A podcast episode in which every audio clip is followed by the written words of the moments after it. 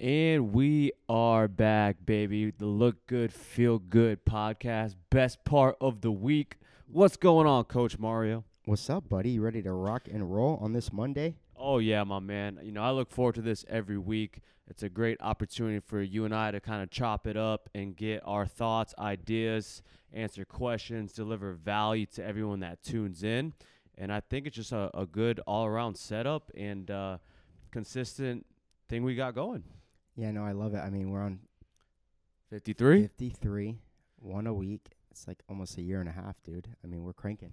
And we've came a long way. You know, we kind of always look back at our first one and I think even before the first one, it screwed up and we didn't, couldn't record it. Was it? Or the second one, it was like, man, we don't know what we're doing. No, I know the first one was, real bad. So if I tell someone to tune in, I say whatever you do, don't listen to the first one. Pretend it. We should just delete it, bro. No, because it's a good opportunity to kind of look back from where we started. I remember clear as day. We were over at that office you had going on when you were taking your masters, Uh huh. and we we we set up camp in that conference room. Oh yeah, yeah. And we tried to do cameras too. Remember that? Yep, we Oh had God. no strategy, no game plan. We hit play, and uh, yeah, we just talked and talked and. We're like, it can't be that hard, bro. All you gotta do is talking to a mic about what you already know. Like, how hard can that be? we told stories about ourselves. Um, I mean, but the most important part is we got started. we got started, bro. The first, uh, the, what's the road to a thousand miles begin with one step, you know? Yeah, exactly. No, we hit play and we got rolling, and we knew we were gonna get better. We knew we were gonna suck at first, but hey, you know, uh, we always talk about, you know, you got to avoid that paralysis by analysis, Analysis, yeah. right? You can't overthink it because uh, chances are you won't make any moves, and then you know all this time passed by where you could have gotten a thousand times better with what you're doing if you would have just started. Yeah, it's it's that they're over strategizing. They want a perfect way to do things, and there's no such thing. No, no such thing. So today, what I wanted to kind of get started with was just the value of having mentors, right? In this, you know, day and age, you can find mentors online. You can reach out to people, you know, DM on Instagram, but you could also have real life mentors. You could have mentors that you know you follow based on the books they wrote. You know, older older cats I kind of follow is like the Carnegie principles and um, and just people that you know can deliver some value to me that I feel have it figured out. That I believe in them, I trust them, I like them.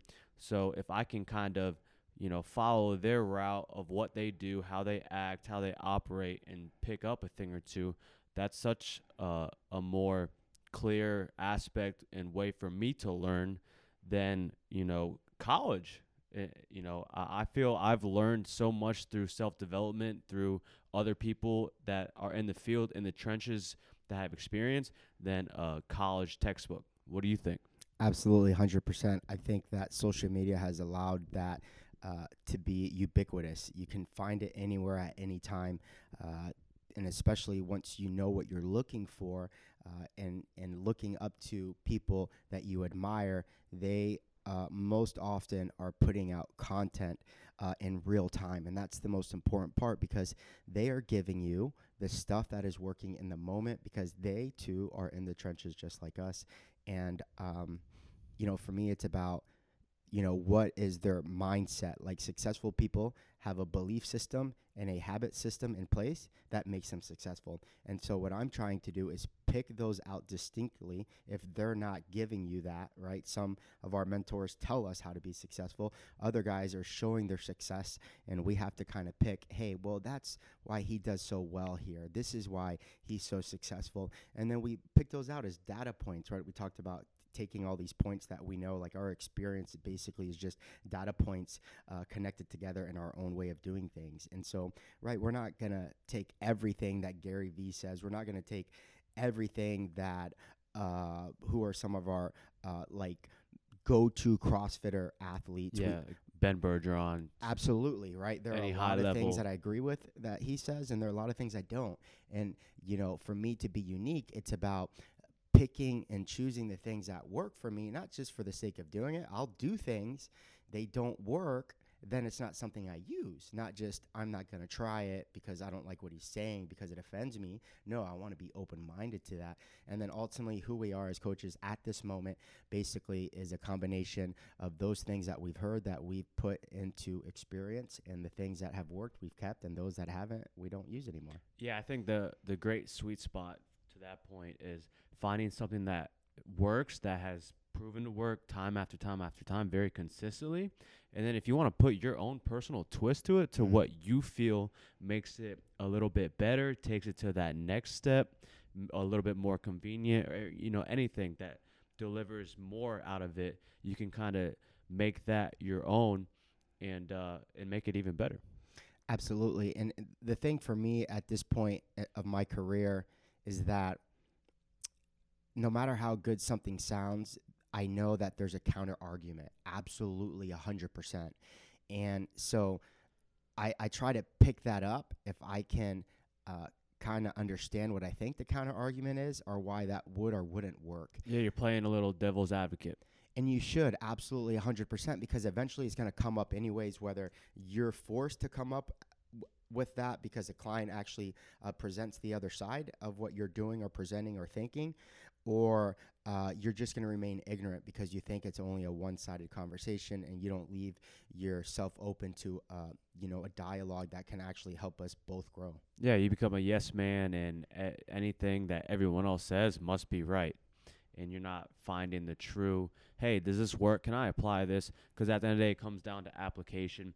You know, if I'm online, you know, scrolling through social and people are telling me things, but I don't see any actions backing it up, then hey, you know what? I don't really think they're, you know, about with what they're saying. They're blowing smoke, and there's a lot of people that just blow smoke nowadays For the show, yeah. that you know I- dude I, I sometimes sc- like scroll through instagram and i see these people that are fake motivators right they these yeah. people are renting like million dollar cars and say hey you could have this i'm like dude that's, That's not even your car it's not even your car you're at someone else's house like and there's a lot of scammers out there anyways uh just getting off topic a little bit but you know, I can kind of leave it with this. If you know someone in your area and you want to kind of take that mentorship to the next level instead of just, you know, following people online or or paying for classes or programs, but if you see someone that's actually in your area day to day doing what you want to do, you know, reach out to them and if you can kind of provide them some value on the back end like, "Hey, I can do this for you.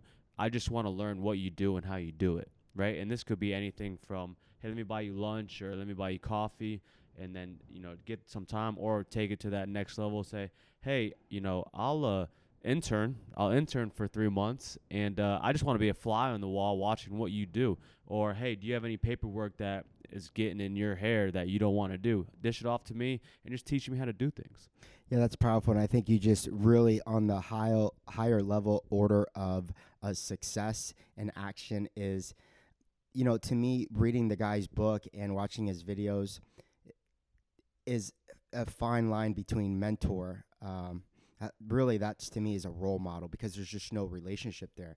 Really, that that true heart definition to me as a mentor is someone who, like you said, you're getting in there, you develop a personal relationship with them, and then by the way, you read their books and watch their videos. But for me, that's accessory to the uh, relationship that you build, and I think that's the feedback loop that you need, right? It's like, man, I'm really struggling with this. And you could talk to your mentor about that and they can give you positive feedback or just say, hey, I've been there before. And that's uh, ultimately uh, the power of the mentor. Yeah, and there's there's mutual communication consistently, and you know there's still a lot of value for you to mentor somebody else. If Ooh, you're if you're Really good. if you're teaching someone that you know aspires to do what you do, you know, just you regurgitating everything you do is making it that much clearer from your mental aspect as well, right? So you're just kind of, you know, going through the role play of, hey, this is how I do it, and it's just kind of getting drilled on your systems, your processes for everything you do and how you operate. It's just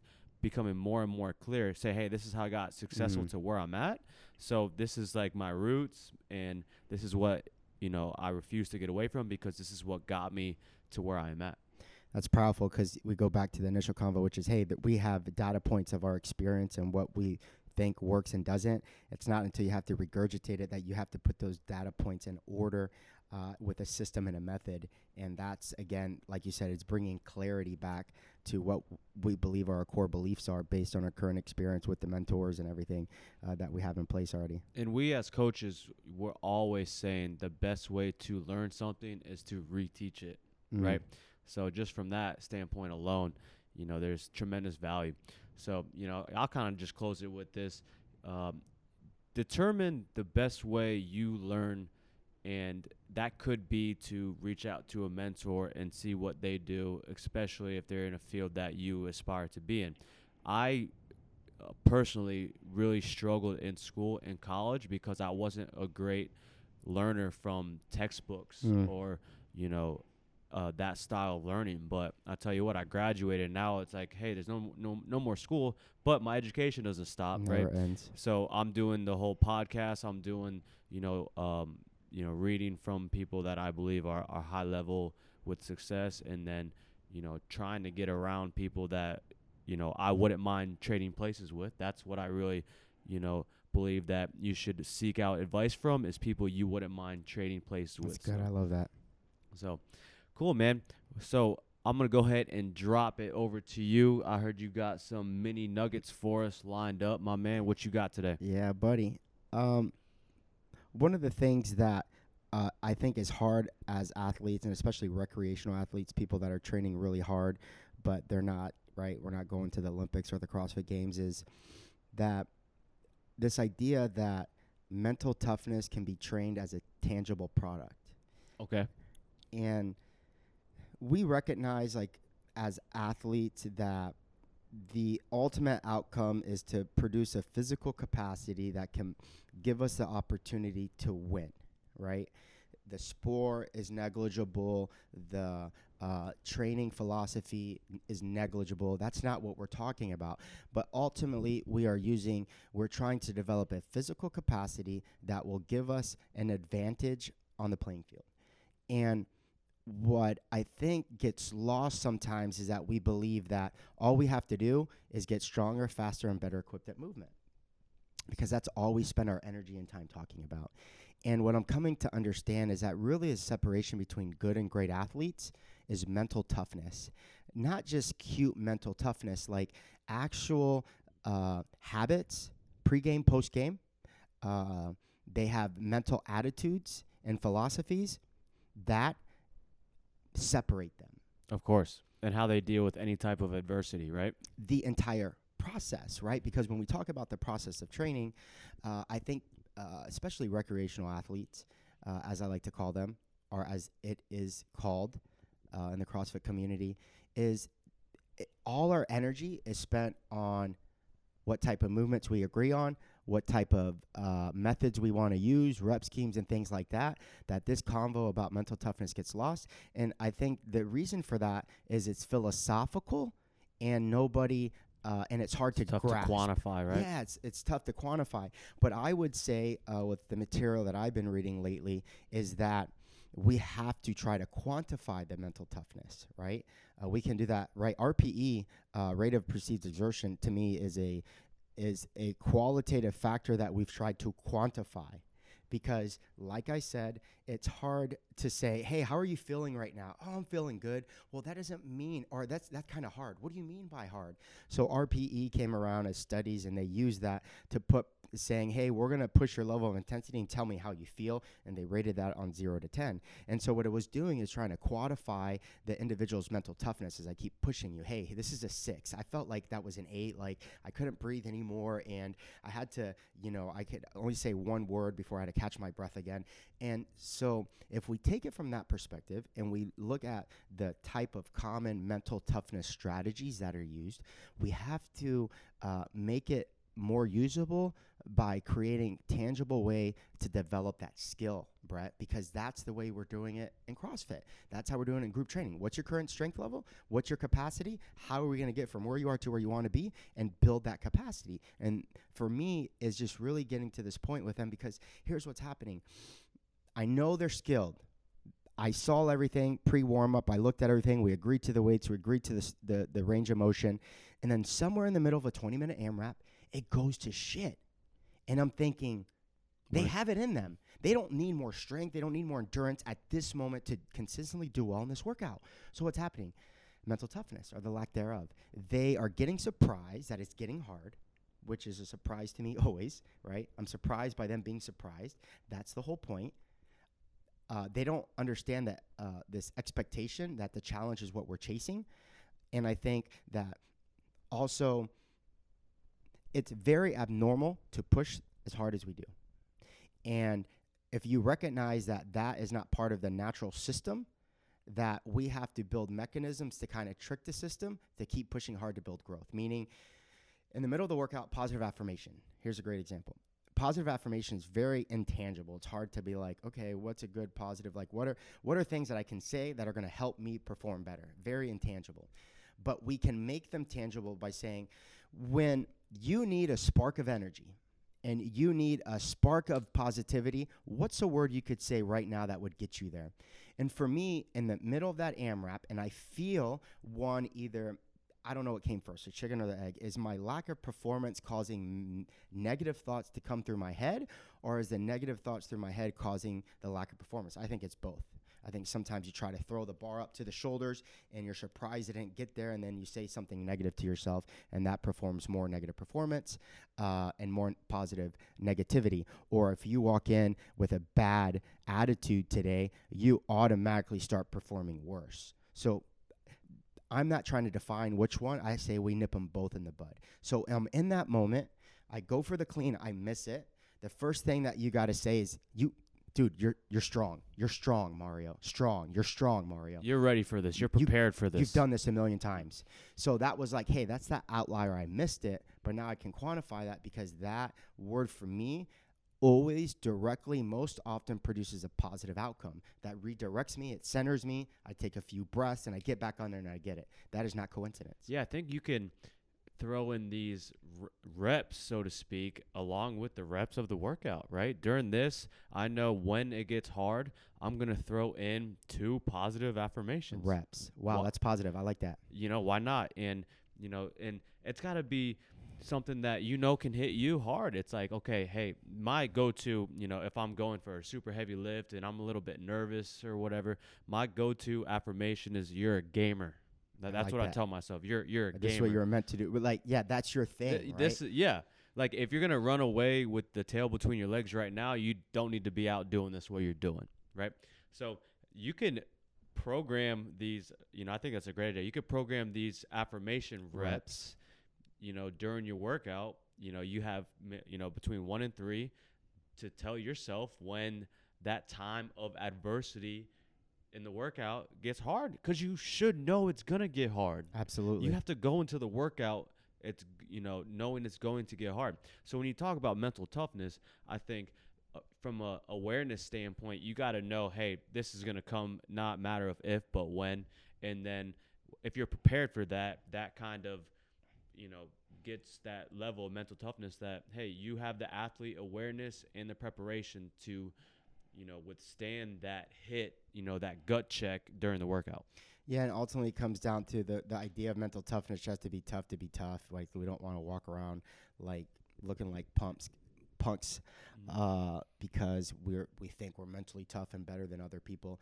It's a it's a it's a position of composure. It's in sport, it's in life. It's that uh, this is really uncomfortable right now, but I need to compose myself in this moment because there's a task that needs to happen. Uh, my favorite sport to watch for that is tennis. Absolutely, hundred percent. Uh, the the athlete can go from That's uh, crazy what they do in tennis. it's dude. unbelievable. It's unbelievable from the capacity that they have. One is it's a one-on-one sport. The coach can't even signal to their athlete, or it's a penalty. Um, is it's a one-on-one sport in an arena. It's like modern-day gladiator, and that's at one moment the athlete can per- per- perform literally, not even a moment, seconds. In a 20-second interval, he can go from the worst serve ever to the best serve ever. That's composure, that's mental toughness, and everything that goes through his head in those next 20 seconds is the tangible skill that he knows that he has to do in order to do well. Because if he didn't, he that would miss two serves, that would miss three serves, and f- they literally have to forget it of how awful that serve was, throw in the positive affirmation or whatever it is, or the, the whatever the skill set that he's using. There's so many drills and skills for mental toughness. We're using one of the most common, um, but that is happening. And for the best athletes in the games, that is happening. That was that Rich Froning look we always talk about. That like he would purposely stop when he needed to because he always had a level of awareness of knowing when he knew he had to go hard and when he knew he didn't have to. Or if he did really bad in one workout, that you knew that he was going to have the mental toughness to get through that event to come back even better. And that's why he's been so successful. Yeah, I think you know going back to your the tennis standpoint, the arena is so quiet, right? So the amount of self-talk that those athletes are going through through an entire tennis match is a crazy amount, right?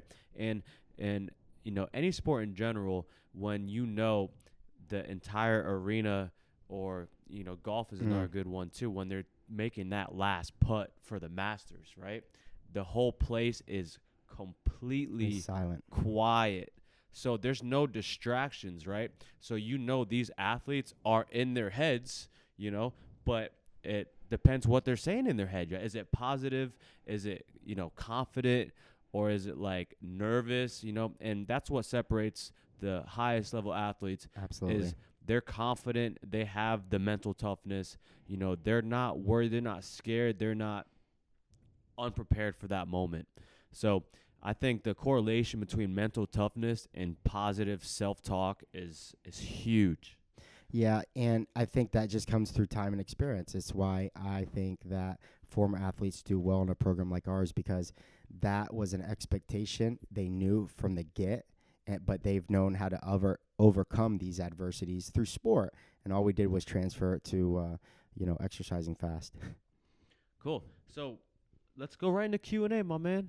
We got some questions that we want to answer for you guys, and I remember the first one was uh was you know going on stretching.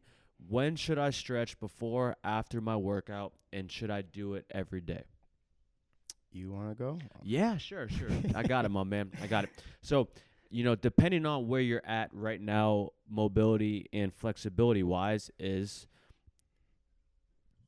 uh, distinguishes how much you need to stretch, right? If you're, you know, mobility and flexibility is a huge limiting factor, I'd say, hey, this is a weakness for you. You have to focus on this weakness and start stretching, right? Now, before, after, during, it's not as important as actually doing the work and doing the stretches, right? If you have time only to do stretching before you work out, then do it before you work out. If you only have time to do it on your lunch break, do it on your lunch break. If you have time to do it after, do it after.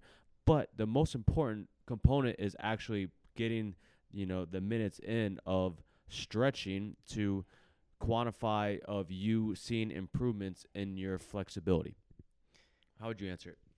Yeah, I mean, I don't believe that every athlete, it's rare for every athlete to suffer huge limited range of motion at every single joint in their body. So, one is develop a self awareness at your current capacity at baseline flexibility. To me, I define baseline flexibility as your capacity at the normal range at that joint, right? Like to me, if you can't bring your biceps over ear without you overextending your lumbar or bending your elbows, you don't have baseline capacity, not Olympic gymnastic capacity. If you can't touch your toes while lo- uh, in the standing position while your knees locked, you don't have baseline capacity. These are very basic assessment tools that you need to know.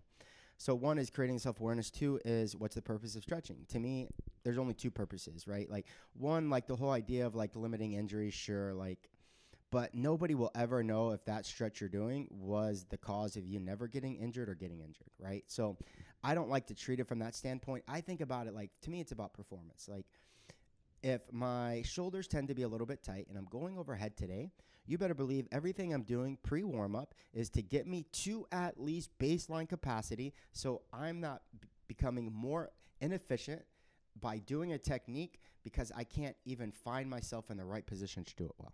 That's it. I'm not like pretending that 20 minutes of stretching is going to make me feel like Gumby, but could it make me feel more loose and closer to baseline flexibility overhead to perform well? Then do it. And then so what's the purpose after? Reduce like injury rate like that like I never like I never do it for that because at the end of the day, unless we were psychic, like we would never know if like me stretching overhead after a workout of a lot of jerks is really Got gonna like hurt. save my shoulder from ripping tomorrow. Like Mhm. that's not why I do it. It's man, I just want to feel looser than I currently feel, and then maybe It's a nice way to cool down. get me yep nice way to cool down and calm that tightness that i know is just already tight but like to be like i'm trying to get like gumby by spending all this time stretching is a waste of time um, and and so self-awareness and then uh, knowing how to get from where you currently are to where you want to get if you don't have three to five go-to stretches for those areas of immobility you are already behind Yeah. No, I love that.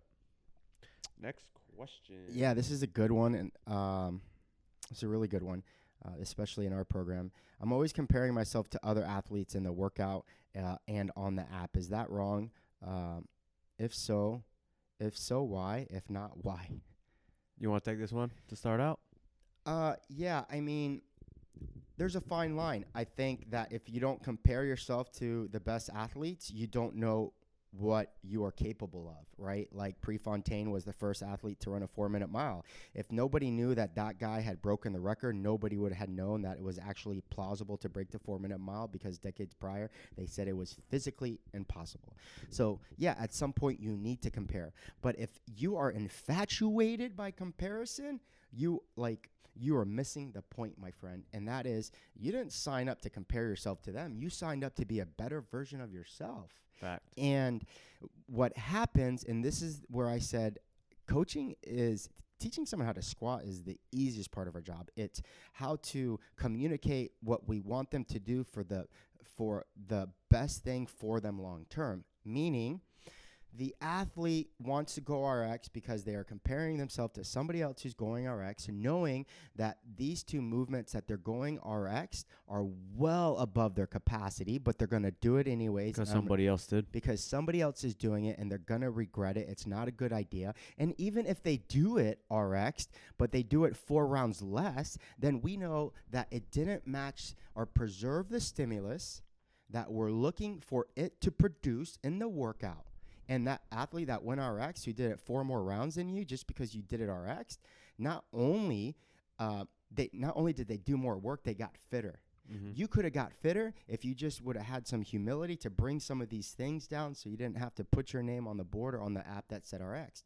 And I believe if you're getting last place every single time, you're doing things uh, you're doing things more difficult than they need to be for your current capacity. Vice versa. If you're taking first place in all these workouts, you aren't challenging yourself enough. How do I know? Because not even the CrossFit Games champion won every single workout. That's how I know. Yeah.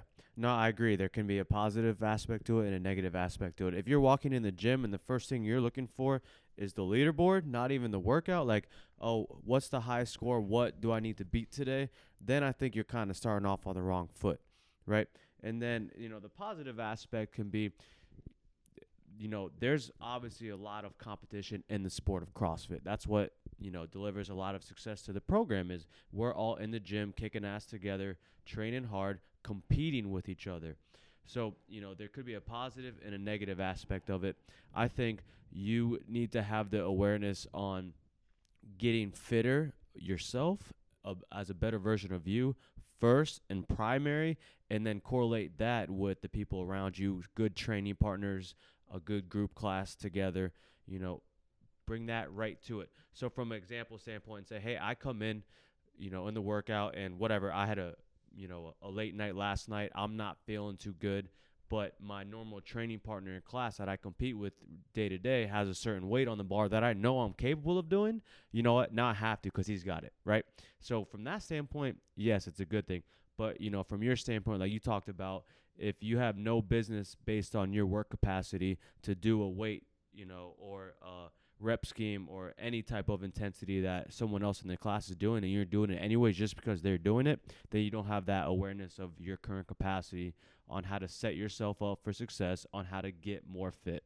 And this is where professional coaches come in. Because listen, if you want to keep doing what you want to do, regardless of what I tell you, then dude, just go to the commercial gym and save yourself a lot of money. You came to this facility to sign up at the cost that we did because you believe that we know what we're doing to get you to where you want to get. Now, is it going to be on your timeline? Probably not. It's not going to be on my timeline because first, nobody knows how long that's really going to take, and that this is a process. This is not something that you show up and all of a sudden you want to go to the CrossFit Games.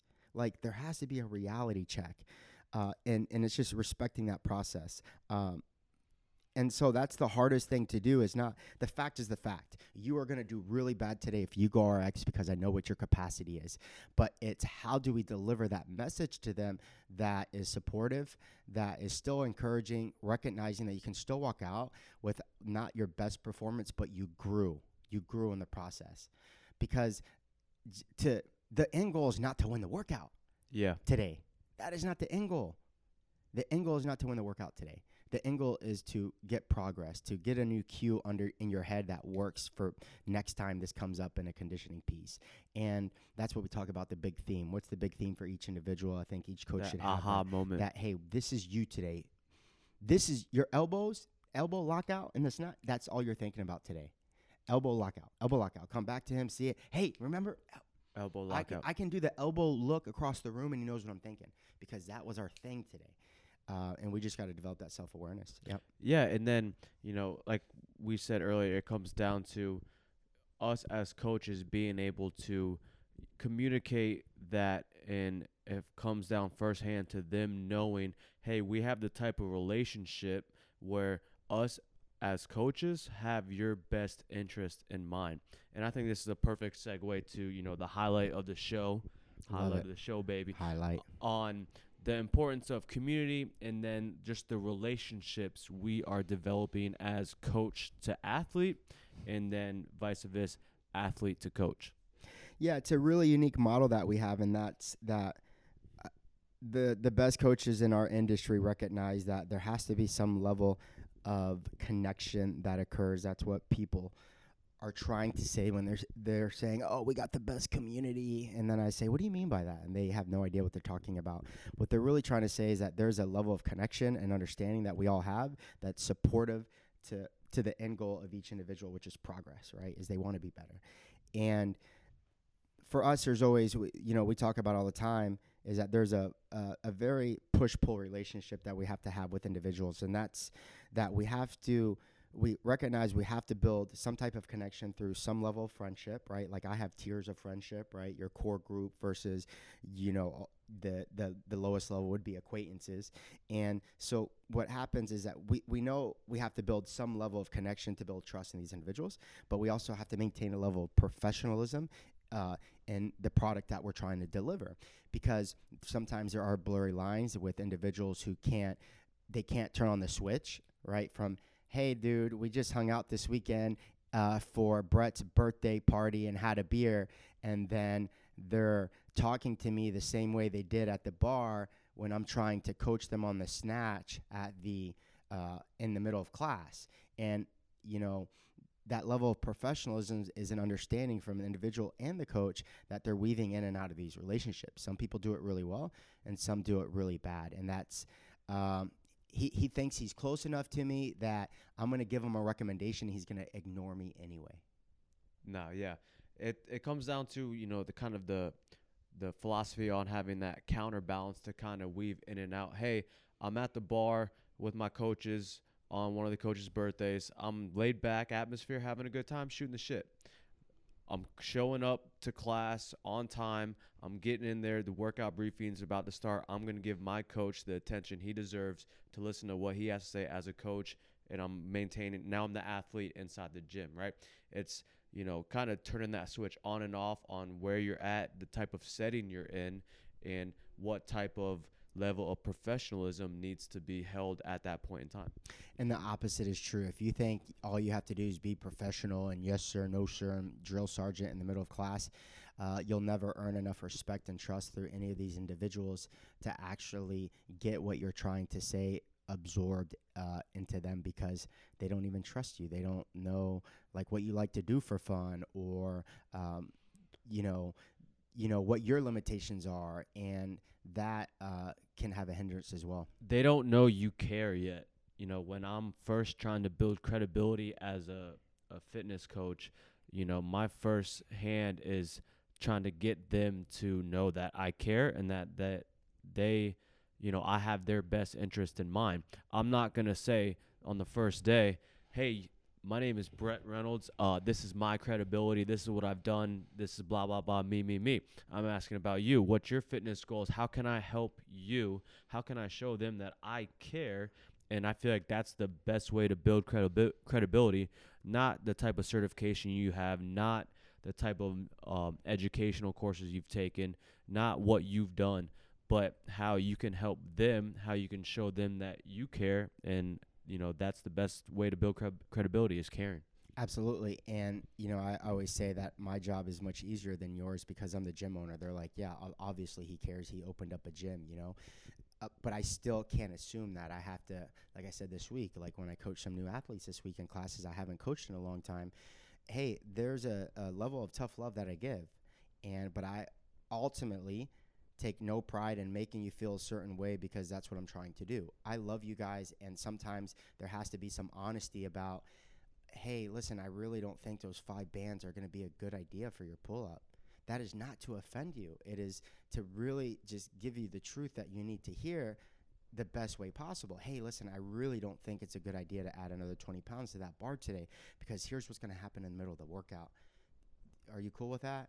Like versus like they do it reluctantly, but they're like cursing you under their uh, under their lip. Like they're that's not what we want. It's not the culture we're trying to create, and it's something that we always are trying to mitigate because I think some people uh, become uncoachable, unfortunately. Yeah, no, I agree. And you know, if we can, you know, continue uh, continually build these relationships and make them stronger and stronger and stronger, they're on the same, you know, um, concept that we are. That hey, we have your best interests in mind, and if they can't see that, then we'll, we're gonna have no relationship, and we're not gonna be able to get them to progress as athletes, right? Because at the end of the day, that's what it comes down to: is being on the same page, Page, talking yeah. the same language, and, and building that trust, that um, that relationship.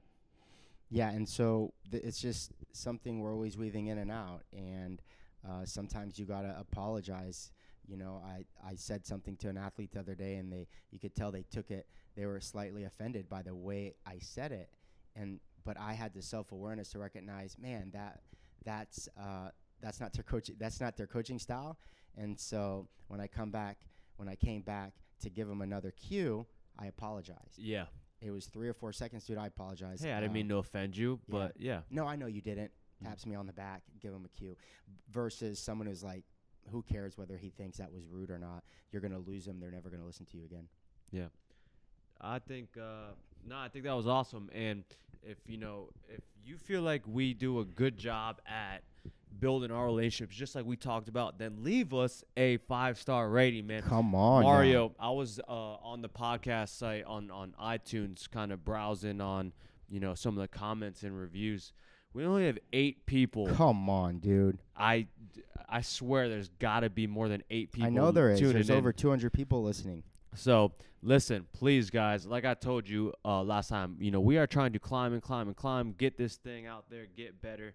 So we would very, very Please, much please. so appreciate if you left us a five star rating and a positive comment. You know, tell us what you liked about the show, and uh, we'll keep bringing it. We appreciate you guys as always. We'll See ya. ne-